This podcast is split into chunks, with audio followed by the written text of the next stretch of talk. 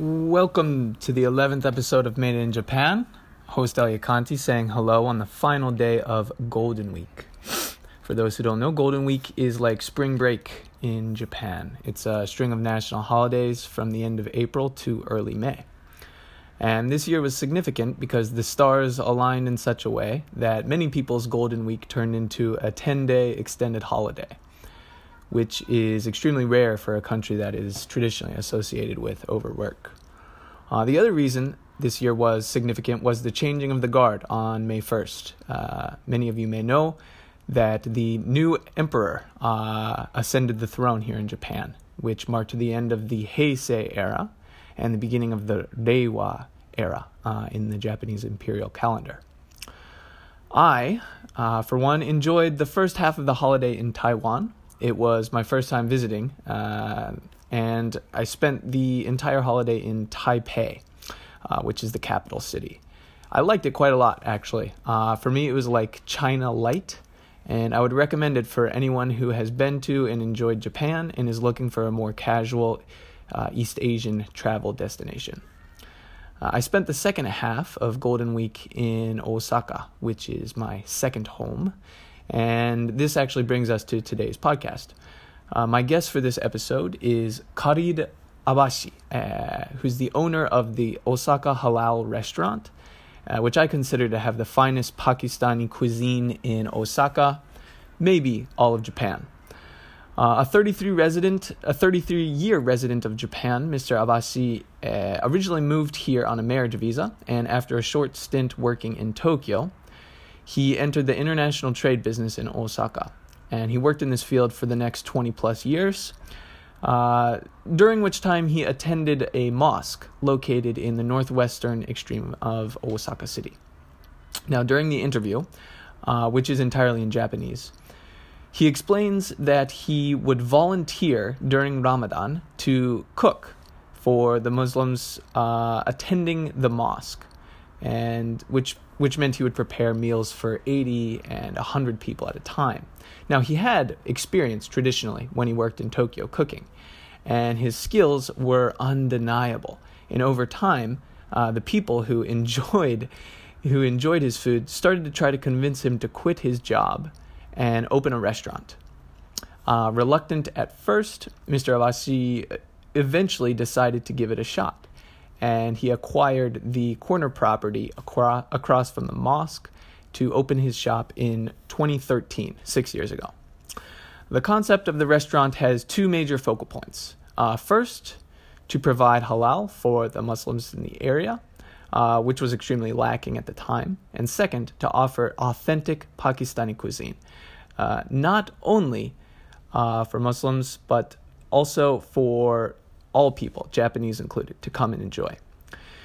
He admits that the first year was difficult, but the number of customers has grown steadily year by year, and the restaurant's popularity has recently exploded alongside the tourism boom in Japan over the last 2 years. He renovated the restaurant about 3 years ago, expanding from 26 seats to currently over 50. Now, on busy days, however, even this size is insufficient. The Friday buffet that he holds every week inevitably results in long lines that spill out into the streets, with people waiting around the corner for a taste of Mr. Abbasi's curry. On the day of the recording, which happened to be a Friday, there were over 200 customers from all over Japan at lunch alone. And he said that he had to turn away about 50 of them because they ran out of food. I absolutely recommend this restaurant for anyone who enjoys a little spice. It's outrageously affordable, it's suitable for any diet, and the warm, peaceful environment makes for a wonderful and unique dining experience. In my opinion, Mr. Abbasi's smile alone is worth the price of admission, and I'd happily pay double for what he's asking for the quality of the food. And on one final note, before I switch to Japanese and start the interview, I would like to dedicate this episode to an old friend, Omar, who first introduced me to the Osaka Halal Restaurant back in 2014. Omar was my first close Muslim friend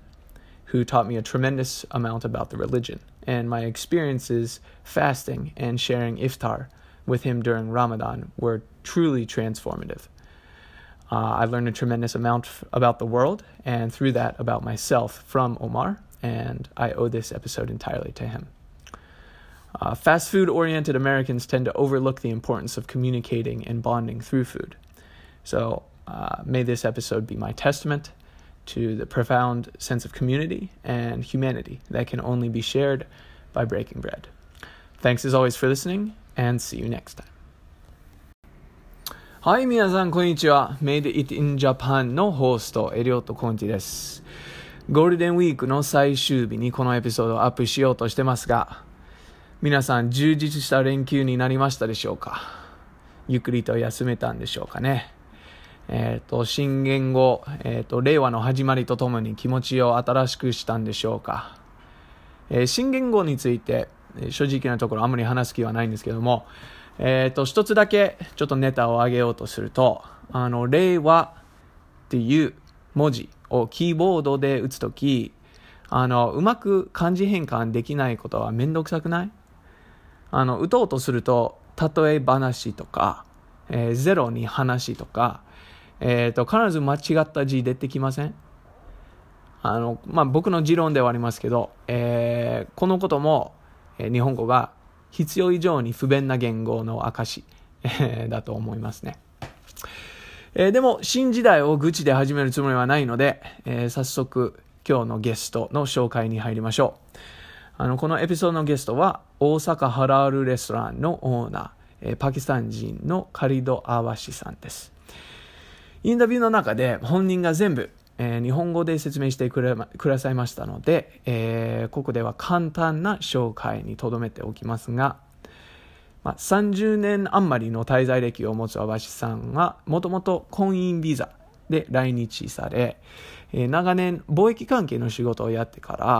ら、6年前に大阪の西淀川区でオールハラール専門店を出すことにしました。でその背景が面白くて、ある意味で説得されたこともあるんですけども、アバシさんは、その料理の腕が確かに素晴らしくて、他の店にない、メニューと深い味を出してます。で、ハラール料理の提供と本場の味、に完全にコミットしているアバシさんの店は、年を追うごとにお客さんが増えており、今の観光ブームとともに人気が爆発しています。毎週の金曜日に、バイキング、を出してますけれども、50人以上、収容の店でも道路に行列があふれて、必ず順番待ちになるみたいですね。インタビューをしたのが、たまたまゴールデンウィークの金曜日、だったということもあって、関西をはじめとして、日本各地からお客さんが食べに来て、ランチだけでも200人以上、がおられたみたいですね。で食材が、切れてしまったので何十人も、断らざるを得なかった、ということで、なかなか大変ですけども喜ばしい問題ですね。僕は2014年に初めて行って、1回目からアバシさんの香り豊かな料理に惚れ込んじゃって、以降定期的に、食べに行かせてもらってます。で、今回は名古屋に引っ越してから初めてだったので、約2年ぶりだったのですが、大阪に住んでた当時よりもお店が広く知られるようになってきてること、そしてアバシさんのそのとっても穏やかな笑顔と心温かい接し方に何ら変わりがないこともとても嬉しかったです。ということで、スパイス好きな、リスナーの皆さんは関西に行く際には必ず大阪ハラルレストランに立ち寄ってください。胃袋とともに心も満たされることを約束します。最後に、インタビューに入る前に大阪ハラル、レストランを初めて紹介してくれた古い友達、トルコ人のオマールさん、に感謝の言葉を申し上げたいと思います。イスラム教、についてたくさんのことを教わり、またラマダン中にオマールさんと一緒に断食をし、イフタルを共にした経験は今でも心の中で深く覚えてます。感謝しております。今後、ますますグローバルになる日本社会は、共生を進める上で食が一つのキーワードになれると思います。で、そこで国籍と宗教を問わずに、日本の中でハラル料理を広げようとしているアバシさんの店が参考になるんじゃないでしょうか。今後も大阪ハラルレストランを心から応援したいし、さらに多くの方々に知っていただきたい気持ちもそこにあるわけです。このエピソードがその一助になれば幸いに思います。ということで、毎度聞いてくださりありがとうございます。次回までお元気で。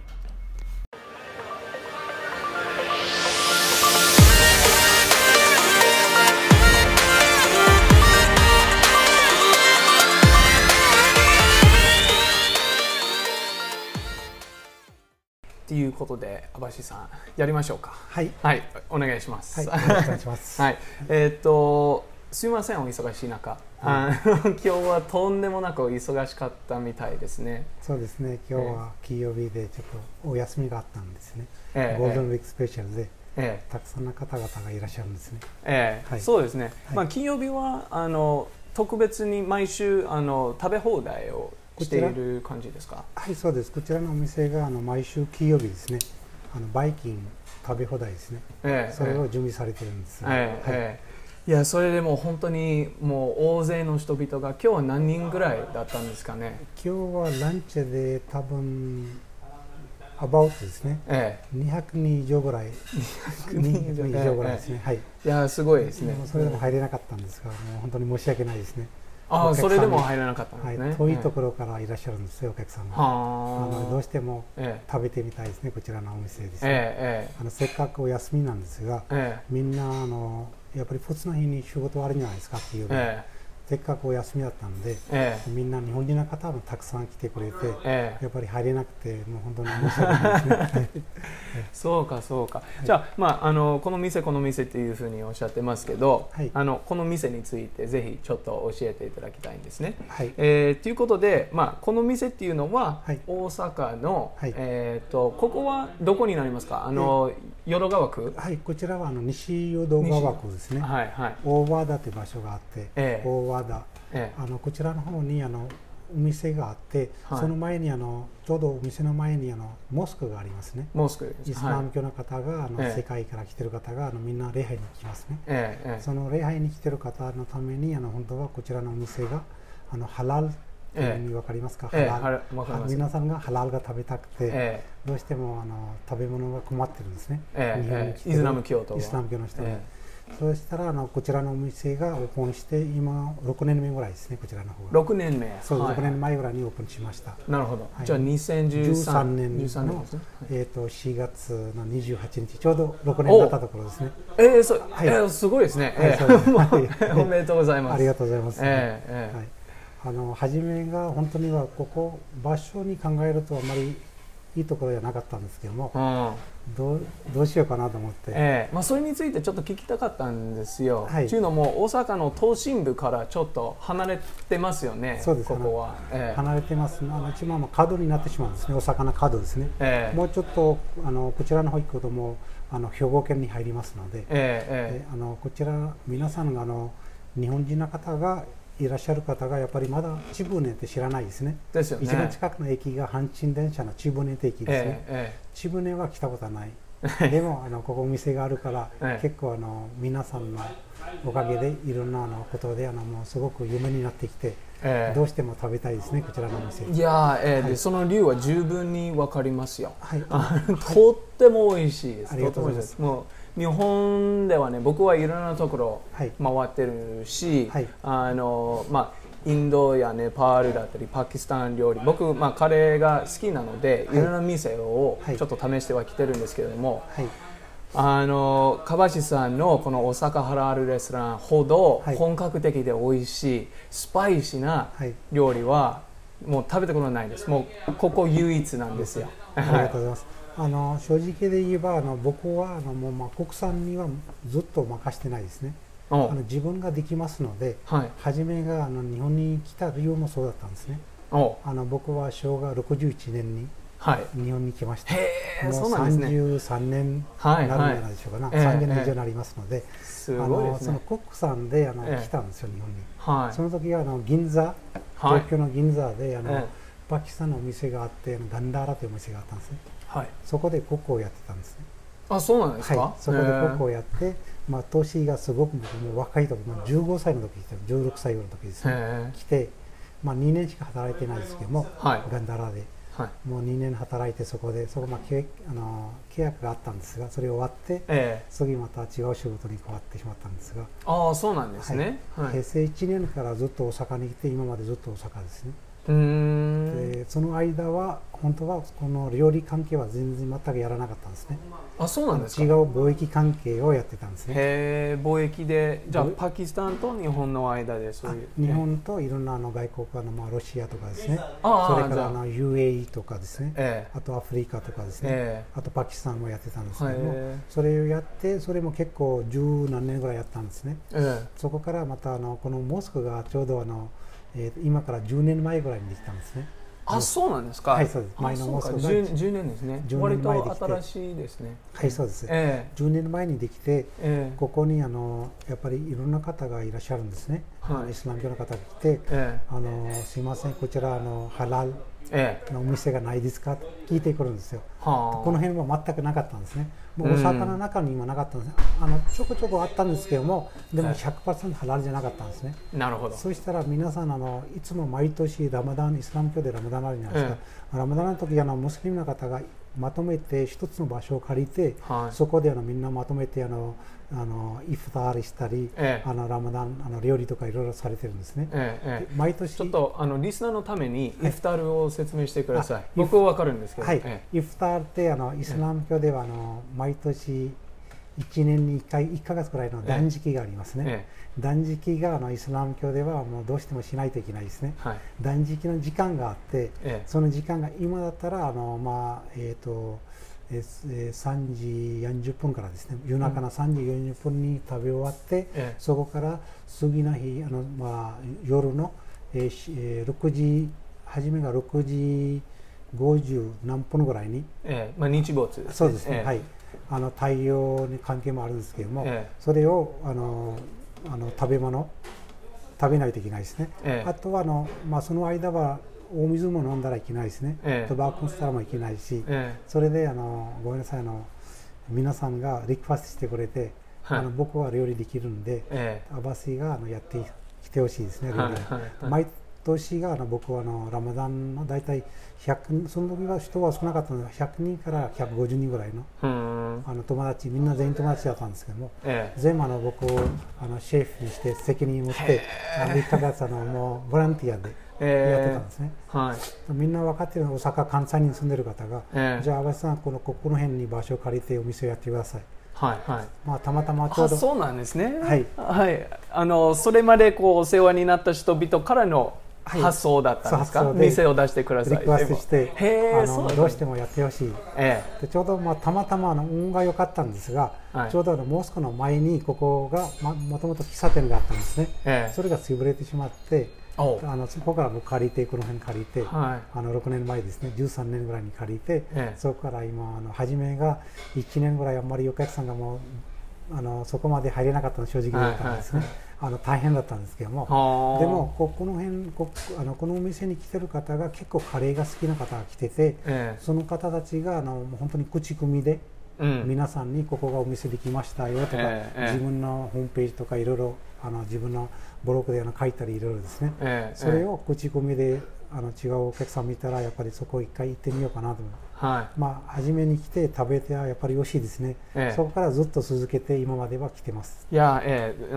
その通りだと思いますよ。というのも僕も同じ経験でした。大阪に大学院時代は大阪に住んでたんですけれども、その1年目は、その当時留学してたオメルっていうトルコ人の、友達がいたんですね。で実はオメルさんとずっと初めて親しく知ったイスラム教徒だったので、はい、ムスリム教についてはイスラム教についていろいろ教えてくださったり、はい、一緒にラマダンの時に一緒に断食を、はいしたりはしてたんですけども、はい、ある日この店を、はい、紹介してくださったんですね。で、いやもうとんでもなく美味しいパキスタン料理屋があるので、モスクの向かい側なので、はいはい、一緒に来ないかと。で誘ってくれて、でその時も金曜日だったので、はい、これは2014年なので、オープンして1年あったんですね。その時は実は僕は分からなかったんですけれども、はい、そんなにこう出来たての店だったっていうことは分からなかったんですけど、はい、でも食べてみてその、はい、アバシさんの腕がもう確かで、はいはい、いやこれはうまいぞ、これはどこにいても食べられない味だわと思ったんですよ。なのでオメルさんはその後、はい、もうトルコに帰ったんですけども、はいはい、僕は引き続きこっちにたまに来て、そうですね、友達を多分これまで、はい、まあ、5、6人ぐらいも連れてきたりして、ね、はい、で今日も、まあ、愛知に引っ越してからはもちろんここに食べに来られなかったんですけど、2年ぶりにいただいて、もうさすがアバシさんもうとっても美味しいです。ありがとうございます。本当にありがとうございます。でちょっとお店の、まあ、コンセプトはもちろんハラル中心なんですけど、はいはい、他には何にハラル以外に何にこだわってますか？はい、こちらのお店がまあ、一応ハラルは全部 100% ハラルなんですけども、まあ、前にモスクもありますので、この辺近くに住んでいるイスラム教の方に対しては困っていることは何もないですね。食べ物があって礼拝するところもありますので、ただ関西に来ている方がまだやっぱり困っているところたくさんありますね。はいはい、皆さんがやっぱり観光に来ている方が多いですね今、マレーシア、インドネシア、シンガポールとか、アラブとかですね、いろんな国から、ムスリム国から来てますので、まあ、一生懸命に皆さんが探してるんですね。ハラル料理がどこある、まあ、探したら こちらのお店が出てくるんですね。そうですよね。そしたらみんな予約するか、まあ、直接お店まで来て、すごく喜んでますので、はい、まだうちはなんていうんですかね、やっぱりまあ、皆さんにまあ、全国の日本人の方が本当に遠いところからも、北海道からもいらっしゃるし、関西、まあ、ずっと来てますけども、関東からもいらっしゃるんですね。まあ、休みのお正月とかですね、盆休みとか、やっぱりゴールデンウィークとか夏休みとか、そうなるとやっぱり皆さんが来てくれるんですね。で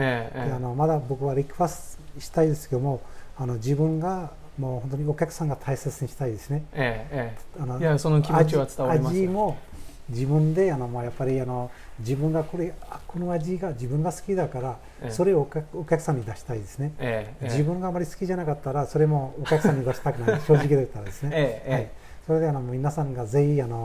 まだ来てないお客さんでも、こちらのお店に来て一回食べてみてほしいですね。食べてみたら結果は自分で出ますので、まあ、他のお店に、まあ、他のお店が美味しくないとそのことは全く覚えてないんで、そこそこまあ味がありますけども、でもうちはそのぐらい自信があるんで負けないように頑張りますので。いやいや、はい、それは間違いないですね。はいはい、このなんていうか食材とか調味料だったり、はい、もう僕はパキスタンに行ったことはないんですけれども、はい、かなり本格的な本場に違い味じゃないかなと勝手に想像はしてます。はい、でそれは日本でやっぱりこう本格的な味、はい、パキスタン料理の本格的な味を出すことは大変ですか？ね、なかなかシェフが揃わないといけないですね。コックさんがいないとできないです。難しいですね。はいはい、日本、まあ、自分の国だったらたくさんのコックさんいらっしゃるんですけども、まあ、ここであまり良くなかったら乾いてもいいですけども、日本だったらなかなか遠いから呼ぶのは大変ですね。まあ、そうですね。ビザの準備とかいろいろですね、準備して、まあそれコックさんがいればどこでもお店が出せるんですけども、あとは繁盛するかどうかそれは自分のディーリングサービス、あと味ですね。そうですね。味が美味しかったらどこでも人行きますので、あとサービスもいいサービスだったら、うちはもう結構こちらにまあ、飲み物をずっとサービスで出してますので、はい、ラッシーかマンゴーラッシーか高菜チャイもですね、ドーナツとか祭日はサービスでデザートまでも出してるんですよ。ずっと、はい、お客さんに最後にそれ出してますので、はいはい、でもまあ、あと料理に使うのは調味料とかそんななかなかカレーにはあまり使わないんで、うん、スパイスですね。そうそうスパイスだったら、まあ、日本でも手に入りますので、そうなんですね、いろんなハラルショップで売ってますけども、僕の味なんでその美味しいかってもう一つ理由があるんですね。僕は日本の中からはあんまりスパイスは買わないですね。そうなんですか。はい。僕は自分の子に、まあ、年に2回3回ぐらい行ってますけども、自分で生スパイスを買って、それ粉にしてもらって、それを持ってくるんですね、はい、例えば4ヶ月分に1回持ってくるんですね、まあ、20キロぐらい30キロぐらい、それを自分で選んでこのスパイスをそれでミックスしてですね、その味が出るんですね、その味が、それなぜかそうするかといえばそれフレッシュな味するんで、日本で売ってるやつが結構パックに入って、もう1年古いか半年間古いかその長いですね、古さが。それでちょっと味が変わっていくんですね。なるほどね。じゃあその意味ではもう鮮度スパイスのその新鮮度がもう他とは全然違いますね。それは日本人でもなんか通じる話だと思うんですけども。そうですね。そこのそういうところはスパイスのところですね。それがもちろんでここでちょっと観点を変えてこの30年も前に、日本に来られたっていうことに僕は聞いてちょっとびっくりしたんですけれども、っていうのもそれは僕が生まれる前っていうことになりますからでこの30年余りの間に日本がどう変わってるのかどう感じられますか？僕は来た、今から昭和61年と今は2019年ですね、なりますので、これ考えるとやっぱり初め来たと今はやっぱり日本が変わってることは感じます。何が感じるかといえばやっぱり僕来た時がすごく日本がまだバブルの時だったんですね、すごくバブルで、なんていうんですかお金に対したら500の玉なかったんですね。紙があったんですね、500の。そうなんですか、お札。その時代の時、それとあと電車乗る時ですね、1個買って電車乗る時は今機械ついてるんですけど機械に入れたらもうそのまま入れるんです。前は機械なかったんですね。もうそこでカチンカチンカチンカチンってそうやってたんですね。新幹線もそんな新しい新幹線じゃなかったんですね。もっと古い形の新幹線だったんですね。その時はやっぱり日本はすごく皆さん忙しくて、普通1戸建てのうちの中の1階のところにちっちゃな会社をみんな作って、なんかボルト作ったりネジを作ったりグローブを作ったりいろいろすごく忙しかったんですね。で皆さんがなんかすごく僕の方から見るとすごく贅沢、日本人がすごく贅沢に見えたんですね。バブルでしたね。バブルの時が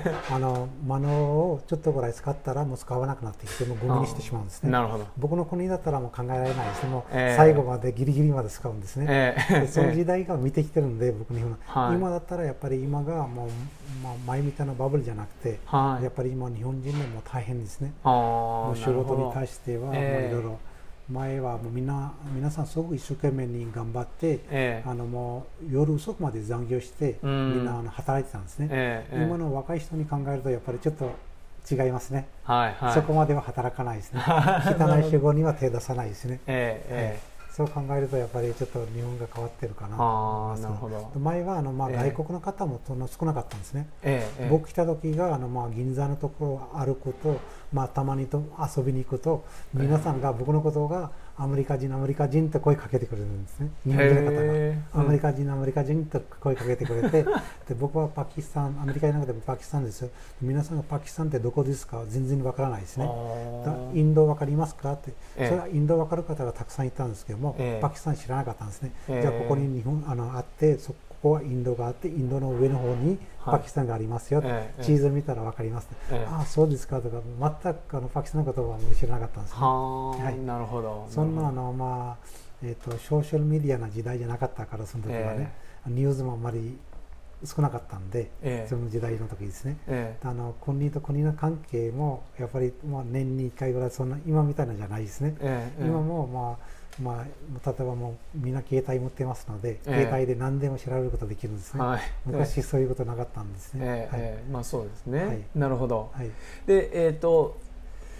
そうですね、この店自体は主なお客さんは多分外国人だとは思うんですけれども、はい、最近日本は、はい、観光業にものすごく力を入れてまして、はい、で、昨年は確かこう3000万人以上の海外からの観光客が来たりとか、はい、来年の東京オリンピックは4000万人ですとか、そういったようにどんどん伸ばそうとしてるんですけれども、そうです。アバシさんにとっては、はい、これものすごく都合のいい話ですよね。本当にとてもいいと思いますので、今までは日本人はあんまり2年前まではあんまりイスラム教の国からあんまりいらっしゃらなかったんですね、観光の方ですね、ヨーロッパ系とかアメリカとか、はい、中国とかそれが多かったんですけども、マレーシア、インドネシア、シンガポール、アラブとかパキスタン、インド、あまり少なかったんですね、で今本当に、日本人政府も考えていろいろまず駅のところが礼拝場所も作ってくれてるんですね、モスクも増えてイスラム教の、オリンピックは来年になりますので、皆さんが困らないように、ハラルの店もたくさんあちこち出てますので、そう考えると僕も嬉しいですよ、すごく。お客さんもたくさんいらっしゃるし、あとここもお店があってモスクがあるから、やっぱりムスリムの方がまずモスクのことは必ず調べるんですね、どうしてもお祈りしたいから、モスクはどこにあるかな、そこモスクがあったらその周りに必ずハラル料理が出ますので、だからモスクがあるからもう皆さん関西に来る方は必ず来ます、こちらも、もう1回でも必ず来てますので、その意味では最初の頃は、このモスクが割と最近できたものですので、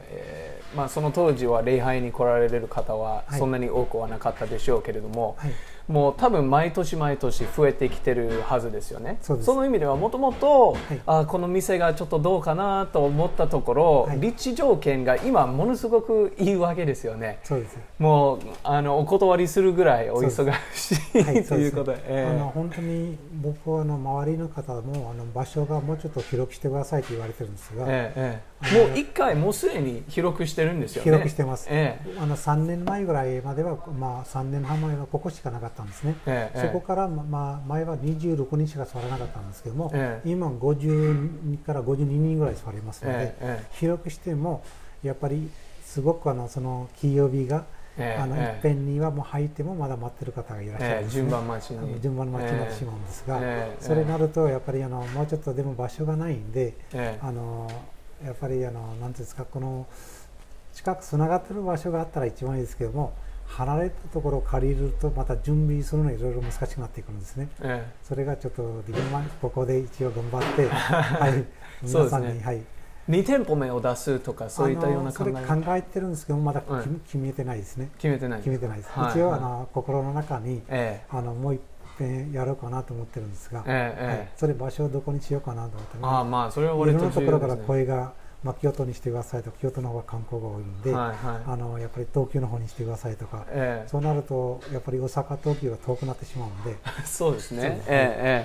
結構有名な方が東京から来て、その雑誌とかいろいろ出してる方ですね。その方も日本人の方で